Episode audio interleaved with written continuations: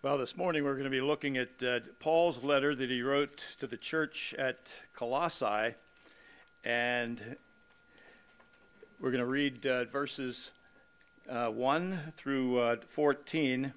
And in this particular chapter 1, uh, because we'll cover the second half of the chapter next week, is the, uh, the first portion of this is Paul's prayer for the church at Colossae. And then uh, from verse 15 on, uh, there is this uh, outstanding and probably the best description of the deity in the person of Jesus Christ uh, in all of the New Testament. Uh, and the first five verses of that, from verse 15 through 20, is considered to be an early hymn uh, or creed of, of the, the early church, describing, again, the character, the qualities, and the identity of who the Lord Jesus is. But this morning we'll look at uh, the first 14 verses, and so hear the word of the Lord. Paul, an apostle of Christ Jesus by the will of God, and Timothy, our brother, to the holy and faithful brothers in Christ at Colossae. So we stop there and notice how Paul describes them.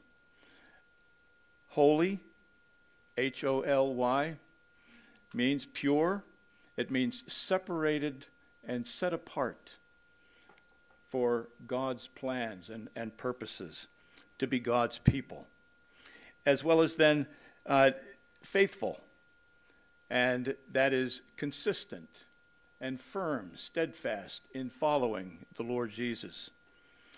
And as we read through here, notice how Paul incorporates, as is his custom, to incorporate the three members of the Trinity Father, Son, and Holy Spirit.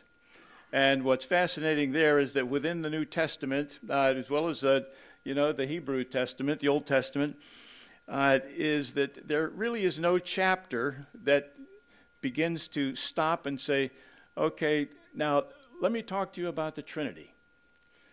Uh, but as we read through Scripture, we see that Father, Son, and Holy Spirit are continuously mentioned, uh, and then their attributes, their activities are mentioned along the way. And so there's this expectation that we will take the time to compile that content uh, and use the brains that God has given to us and begin to realize that there is one God and Scripture is very clear on that. Uh, but three persons, all equal together in sharing those divine qualities. And so, three persons, one God, one God, and three persons.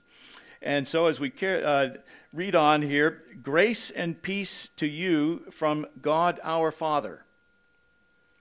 We always thank God, the Father, of our Lord Jesus Christ did you catch that? When we pray for you, because we have heard of your faith in Christ Jesus and of the love you have for all of the saints, the faith and love that spring from the hope that is stored up for you in heaven, and that you have already heard about in the word of truth, the gospel that has come to you. All over the world, this gospel is bearing fruit and growing just as it has been doing among you since the day you heard it and understood God's grace in all of its truth. You learned it from Epaphras, our dear fellow servant, who is a faithful minister of Christ on our behalf, and who also told us of your love in the Spirit. Okay, so God the Father our Lord Jesus Christ, and now God the Spirit has been mentioned. For this reason, since the day we heard about you, we have not stopped praying for you and asking God to fill you with the knowledge of His will through all spiritual wisdom and understanding. And we pray this in order that you may have and live a life worthy of the Lord and may please Him in every way bearing fruit in every good work, growing in the knowledge of God, being strengthened with all power according to his glorious might, so that you may have great endurance and patience, and joyfully giving thanks to the Father who has qualified you to share in the inheritance of the saints in the kingdom of light. For he has rescued us from the dominion of darkness and brought us into the kingdom of the Son he loves, in whom we have redemption, the forgiveness of sins. This is the word of the Lord, and together we say, Thanks be to God. Well, as we uh, get started uh, into our message here this morning, I want to ask you a question. Has uh, anybody ever heard uh, someone say to you, to them, uh, to all of you, gee, you know what? When I see you, I see your mother or your father, or I see your older brother. Uh, you seem to resemble your family in such a wonderful, wonderful way. Uh, or you sure are different from your family members. Any of you heard that? Let me let me see a show of okay, yeah. All right. Well, as uh, this passage uh, unfolds for us, is that uh, one of the things you see immediately out of uh, the beginnings of Paul's writing, he says to the holy and faithful brothers and sisters of the Colossae church uh, that they are in Christ. And so, as we are in Christ, we become children of God.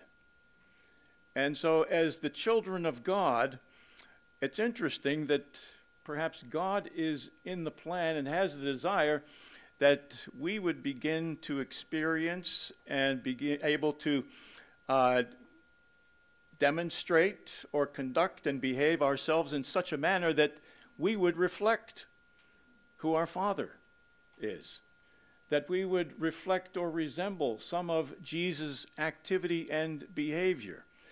And so that's what this word worthy that you see in verse 10 uh, is really all about. Are we offering to God uh, behavior and conduct? conduct, uh, are we demonstrating that in such a way that it looks like we are a part of God's family? And what about the church at Colossae to whom Paul is writing? And so he's indicating to them initially by giving thanks to God for their holiness, their faithfulness, and also their faith, their love, and the hope that they have uh, in the Lord Jesus Christ. And so, as we consider this letter to the Colossians, why was it written? Was there an occasion here? Well, it's uh, the the time period is probably around 60 to 62 A.D., uh, which would be you know a few years, 25 years after the crucifixion, resurrection of the Lord Jesus. And uh, the Apostle Paul has been hard at work. He's had three missionary journeys, and now his wish, his prayer for a long time was to be able to present the gospel in Rome. And sure enough, he's been given a one way ticket uh, to Rome to spend it in prison.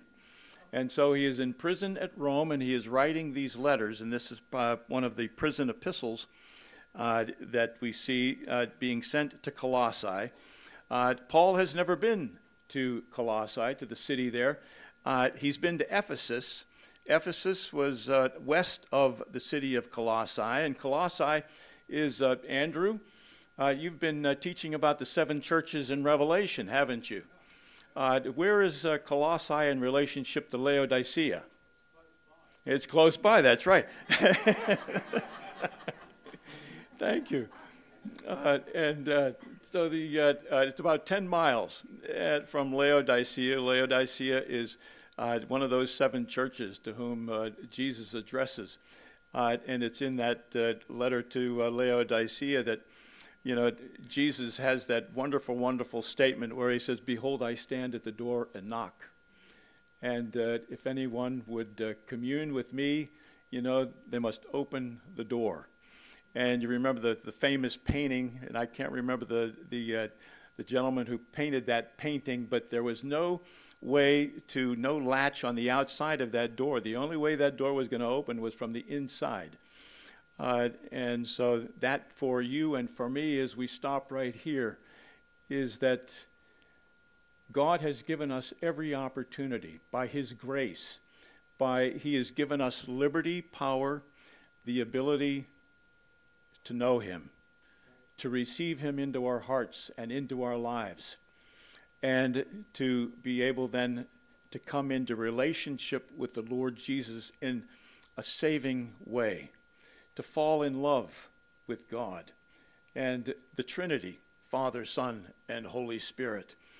And then when we open that door, he comes in and he communes and he sups with us in such an intimate and complete way is that the Apostle Paul could write about his own relationship with Jesus, and he would say that even though it is no, he said, it is no longer I who live, but it is Christ who lives in me and through me.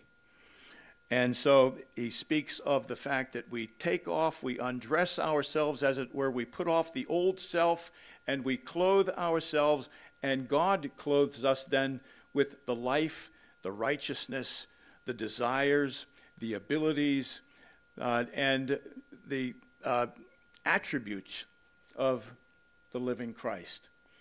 And so here is Paul's desire for Colossians, for the church at Colossae, that they would remain firm and remain steadfast. God has given them all that they need, all that you and I need, God has given to us. And so we are complete in Jesus Christ. Now, the problem that the church at Colossae was facing, just like many churches, was the invasion of other means to, uh, to worship, other means to grow spiritually. And uh, one of the challenges of the day was uh, a movement that was called Gnosticism.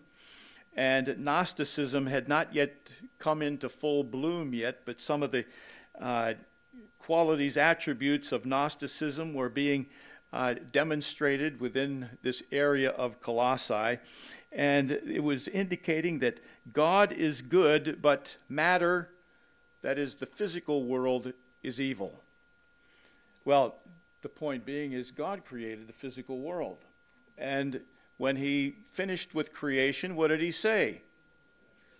It is good. All right. And then uh, it also was teaching that Jesus Christ was merely one of a series of emanations descending from God and being less than God, and a belief that led them then to deny the deity of our Lord Jesus, as well as to deny his full humanity. And so then there was also this desire, and sometimes this happens within our Christian faith today, doesn't it?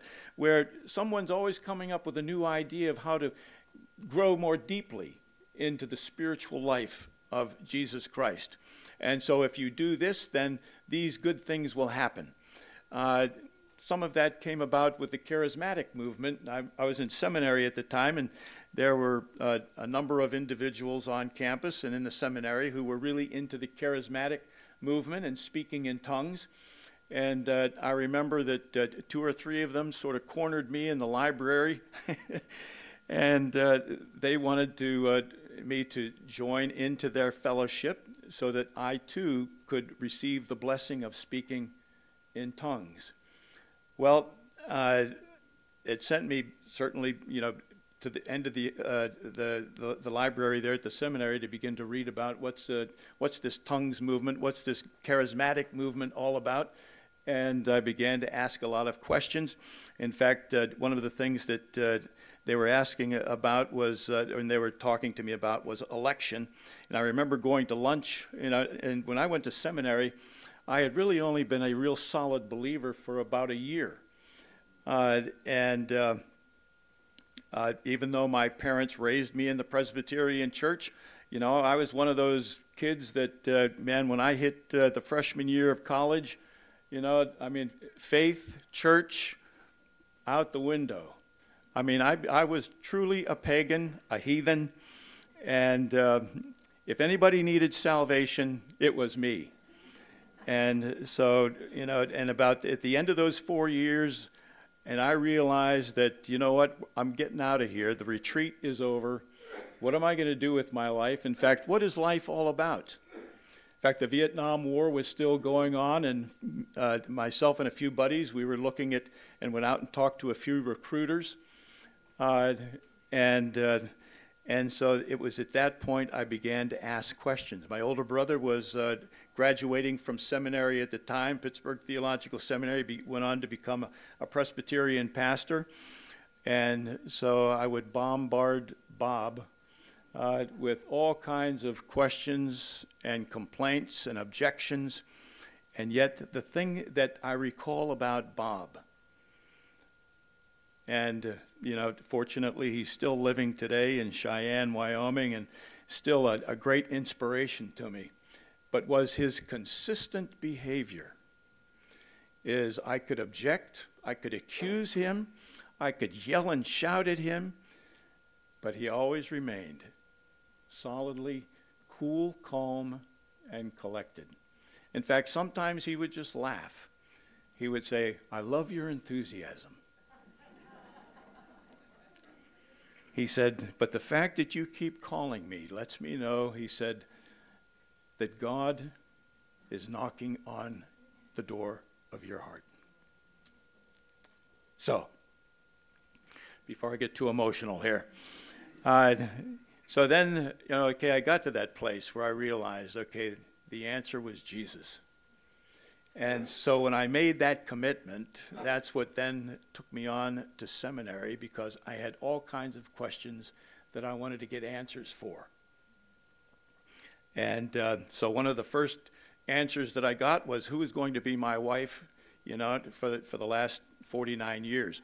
And uh, so Jan and I met at the you know seminary, and after four years of seminary, it becomes known. Sometimes the slip comes out of you know, yeah, I went to seminary. Uh, you know, because sometimes the reputation of seminary was that if you really wanted to kill somebody's faith, send them to seminary.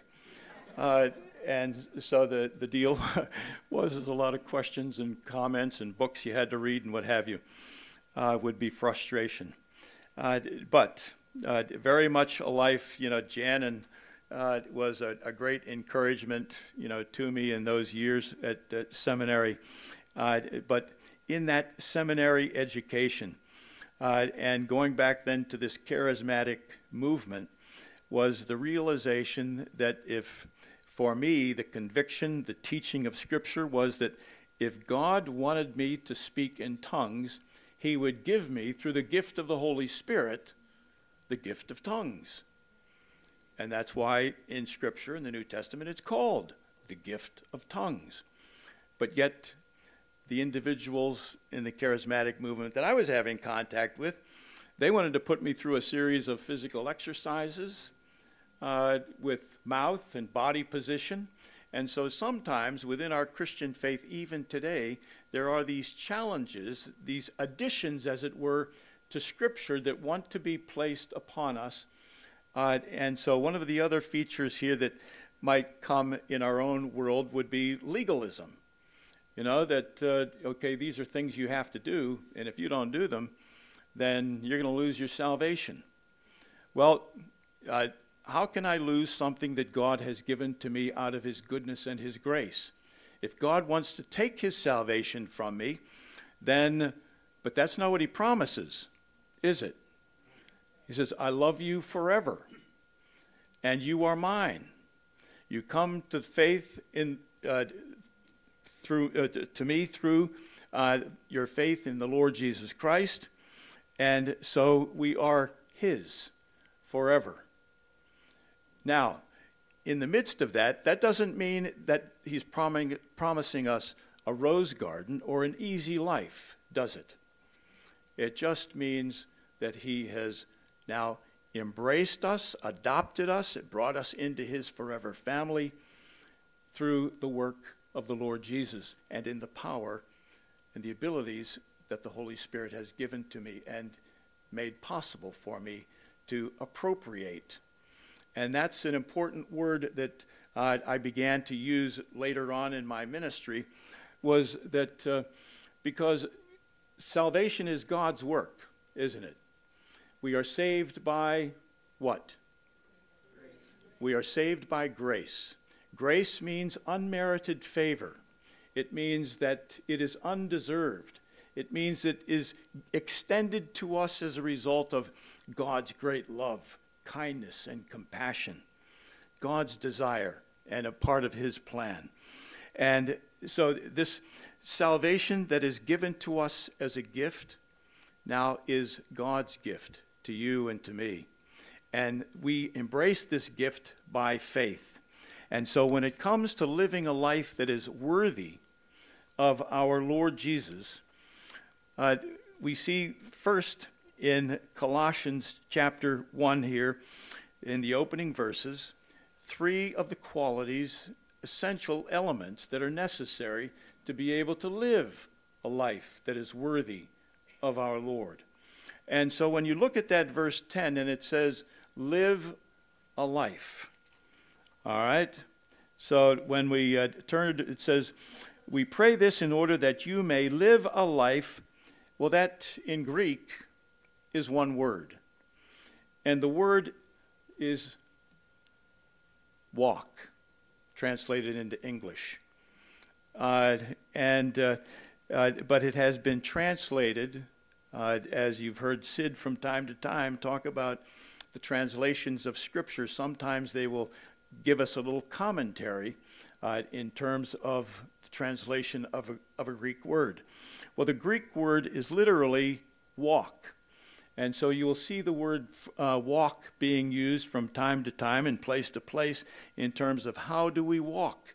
And so we are to walk in a way that is worthy of the Lord. And then the word worthy, which is extremely important, means to be not that uh, as we live out that we're supposed to earn our salvation, that is, that we become worth enough to God that He wants to save us. You know, as if we're like a, a, a player on a baseball team who actually is coming into a year where we could be traded, let go, or not re signed. Uh, but we're having a great year, you know, and so now the you know the management is saying, okay, well, we're going to keep this guy, and uh, we're going to pay him a salary and you know re-up his contract. Well, that that's not what worth means here.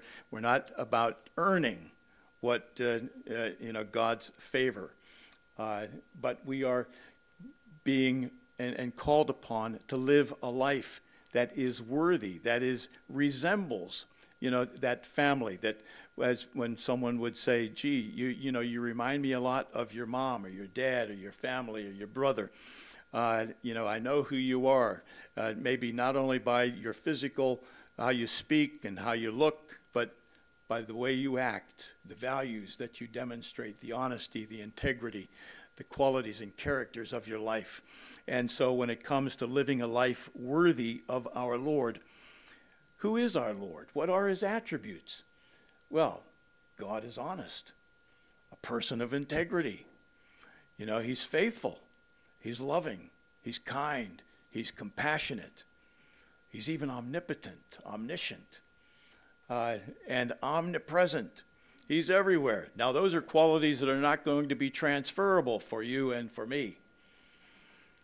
But the transferable qualities of being joyful, loving, full of peace, self controlled, kind, and compassionate those are transferable qualities that we are to demonstrate and show to be people who are honest and truthful, uh, people who are willing to share, people who are generous.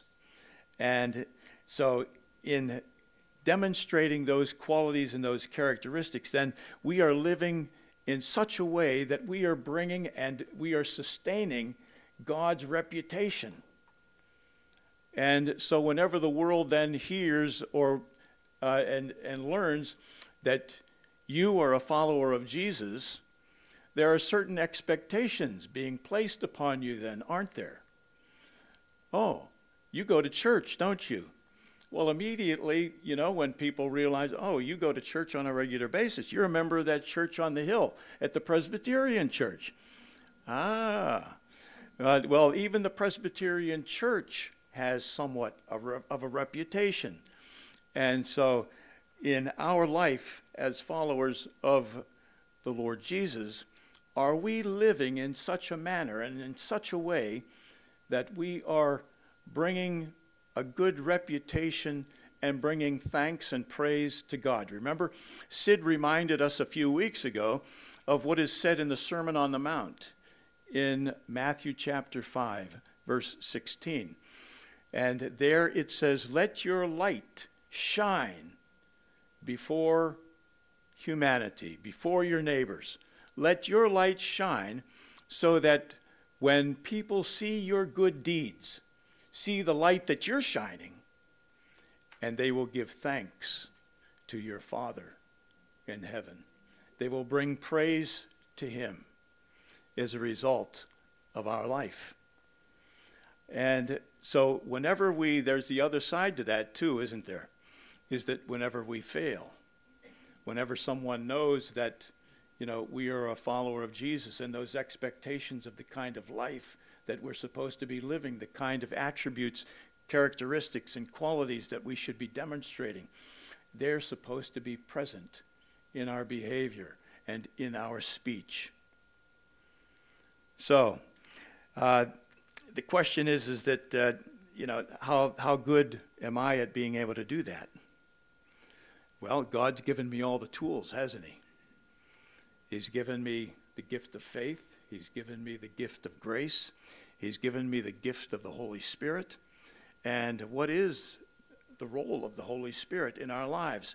Well, John 16 is a great place if you want to know specifically what Jesus said about this counselor who is supposed to come and live with us and alongside of us and live within us. Uh, well, the Spirit is supposed to come to convict us of sin. well, uh, sometimes that's pretty tough to, to handle, isn't it? You know, and so now one of the things I, I learned when I moved out here to Southern California is you have the rudest flies I've ever met in all of America. And, and, the years I spent, it, you know, up there at the uh, uh, in the pulpit in the sanctuary, you know, and every once in a while there'd be a fly that would just bombard me. The whole, you know, anyhow, that's happened. He's back. He's back. He's, he, he's oh, that guy's back again. So anyhow, so as we are, are, looking at this quality of being consistent in our life, we, we fail, don't we? We stumble and we fall.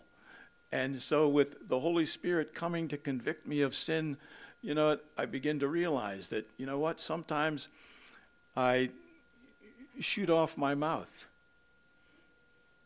when I ought to just keep quiet. Sometimes I speak unkind words, and all of a sudden I'm feeling terribly guilty. I have stumbled and I have fallen. I have, in a sense, put those old clothes back on again, clothes that I felt so comfortable with. But yet, it's a matter of, okay, as I've, I've heard one gentleman say, great preacher who said, living the Christian life is difficult, and living the daily Christian life is even more difficult because it's so daily. You know, you take a couple of steps forward and then you stumble and fall. You get back up, and you think, okay, I'm not going to let that happen again. Well, you take several steps forward, you stumble and fall. Oh, my. You know, and there's sort of this revolving door. You know, and hopefully then, as Paul prays uh, in this text, he's asking God to fill us, that is, to fill the church at Colossae, God to fill you with the knowledge of his will. Fill. I mean, we're not just getting a little, you know, tidbit of trivia. We're going to be filled with the knowledge of God's will. Through all spiritual wisdom, that is wisdom, that is the ability to apply the knowledge that God has given to us in a right and consistent way because we have the Holy Spirit to help lead and guide us. Well, in this consistency and, and reputation, you know, one of the things that uh, in uh, going to seminary, I took some time off to go back and do an internship uh, in a uh, in the church where I grew up, and uh, in going back there as well because it was a part-time position. I went out and I, I got my old construction job back with the same construction business and so I was a, a brick laborer, you know, and uh, would mix hod uh, with uh, the concrete uh, and the cement, and then also carry hod with bricks and blocks and whatever, and and would uh, uh, build up some scaffolding and whatever. And so the, but now these guys knew me as Doug the preacher. You know, oh, you're going to a seminary. You're going to become a pastor. Huh? You're going to be okay. Well, all right. Well, needless to say, guess who was watching my every move? Well, then there was this one day that I was putting concrete block up on the, the scaffolding and the brick layer. I mean, they were quick. You know, they'd grab the block off there and put it back on top of the mortar that they had placed. And all right, well, I put this block up there, and I made the mistake of having my hand on the underside of the block. You know, and so I lifted up there, and plop it down, and that bricklayer, you know, he just grabs it out of my hand. Well, my finger gets caught between two blocks, and I'll tell you what, it was pain like I had never felt in my life. And the immediate reaction was not good.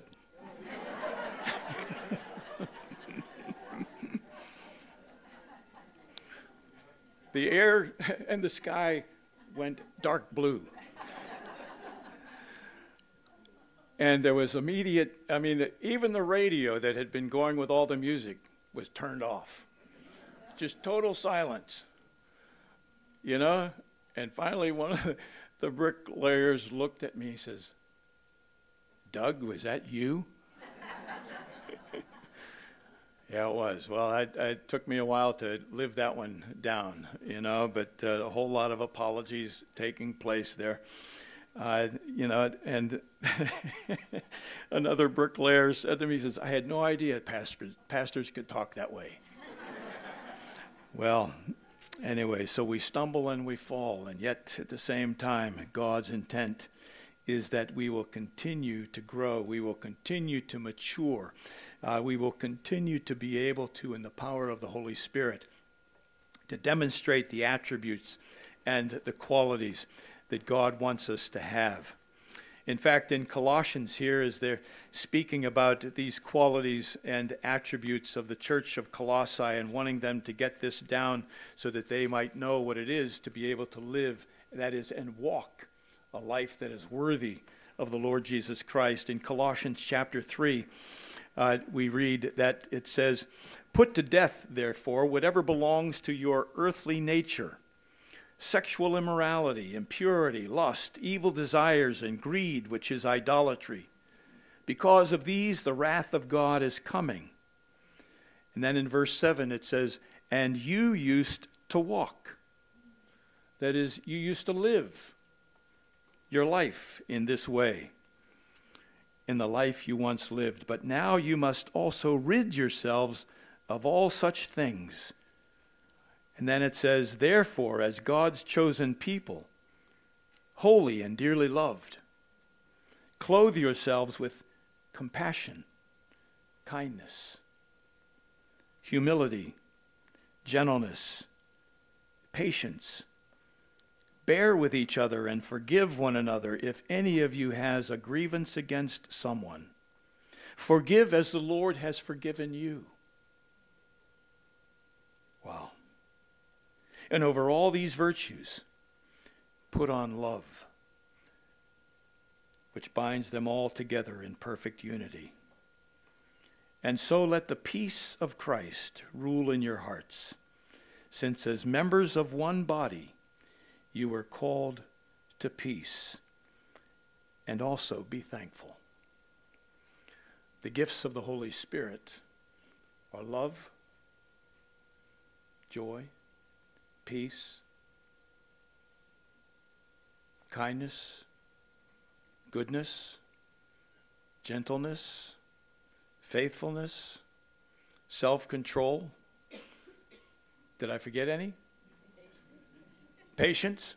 Oh, yeah, that's right. I boy, that's yeah, exactly. There's always a reason why I don't bring that one. I don't throw that one out there. So what I've learned in the middle of those nine fruit is that you find PKG. So you think of PKG. PKG is an abbreviation for the word package. All right? Patience, kindness, goodness. And then the last three, if you think of the uh, abbreviation for the word figure or figs, FGS, faithfulness, gentleness, self control. It's the first three that I haven't been able to come up with a good abbreviation for. So it, sometimes, you know, I'll say love, joy, and peace, and then other times I'll say love, you know, joy and peace, love, peace, and joy. Uh, okay. So what's the difference? They're all there. All nine of them. Anybody have a, a, a consistent way of being able to remember that? so anyway, the, but it always starts with love. So love is that first fruit.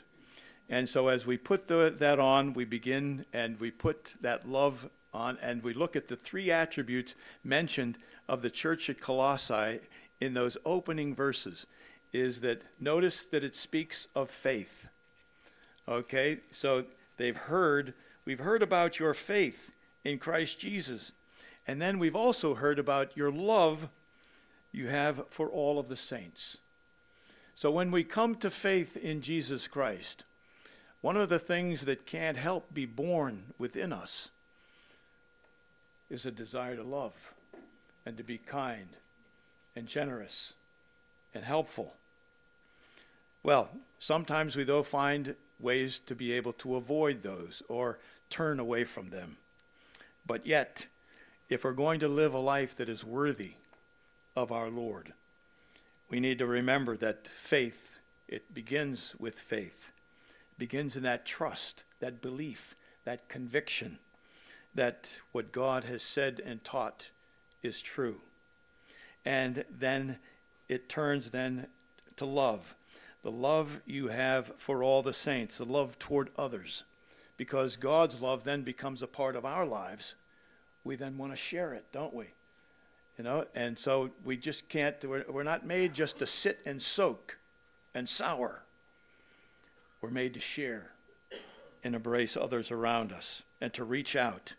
And so then the faith and love that spring from hope. Faith, hope, and love.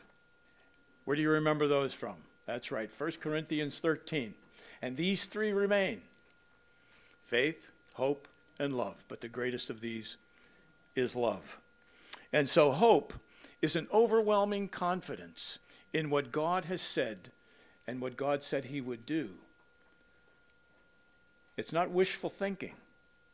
You know, I hope it uh, will, the sun will shine tomorrow, or here in the desert, we say, you know, I hope it'll rain. You know, I hope it'll get cloudy, and we'll just have a good old fashioned Midwest, you know, downpour. You know, I love thunderstorms. Uh, but I just have to uh, go back to Pennsylvania to experience them in a meaningful way. So, uh, but this hope, it says, is stored up for you in heaven, and that you have already heard about it in the word of truth, and the gospel has come to you. And so, all over the world, this gospel is bearing fruit and growing. And it was Epaphras who led the church at Colossae into its relationship with the Lord Jesus. And so that bearing fruit, notice how the Apostle Paul says after he says, Live a life worthy of the Lord. Well, what are some of the other implications there for a life worthy of the Lord? Uh, well, it means to please Him in every way. That is, bearing fruit in every good work. And so, a part of following Jesus Christ is, means that we're going to abide in the vine. We're going to live in the Lord Jesus Christ. And so then, being strengthened with all power, all power coming from God through the Holy Spirit, it means that we are capable, if we would just take the time to appropriate the gifts that God has given to us. So, we give thanks to the Father. And what has God done to enable us to be able to live this life that is worthy of our Lord? Well, He has qualified us to be able to share in the inheritance of the saints in the kingdom of light. Well, who is the light of the world? Well, Jesus is the light of the world, absolutely. Uh, it's just like, yeah, the, the Sunday school teacher. And, you know, if, if uh, the answer, when a question's asked, if you always answer Jesus, you know you're pretty close.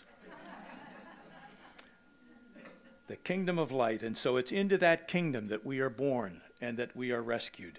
And for he has rescued us from the dominion of darkness. Out of the darkness he has brought us into the kingdom of the Son he loves, in whom we have redemption and the forgiveness of sins. That word redemption means that we have been loosened from, we have been tied, we have the dominion, we've loved, lived under the jurisprudence, the jurisdiction of sin and darkness. But yet, God, in His rescuing, in His redemption, that is through the blood of Jesus Christ, He has paid for our penalty, and so the bonds of this darkness have been cut loose. And so we have been loosened then to experience the forgiveness, the cleansing of God from our sin. So live a life worthy of our Lord. This first 14 verses gives us all kinds of motivation and reasons to be willing to do that. Because we know that in our willingness, God is even the author and the giver of that willingness and that desire. So, in the name of the Father, Son, and Holy Spirit, may it be so with you and me. Amen.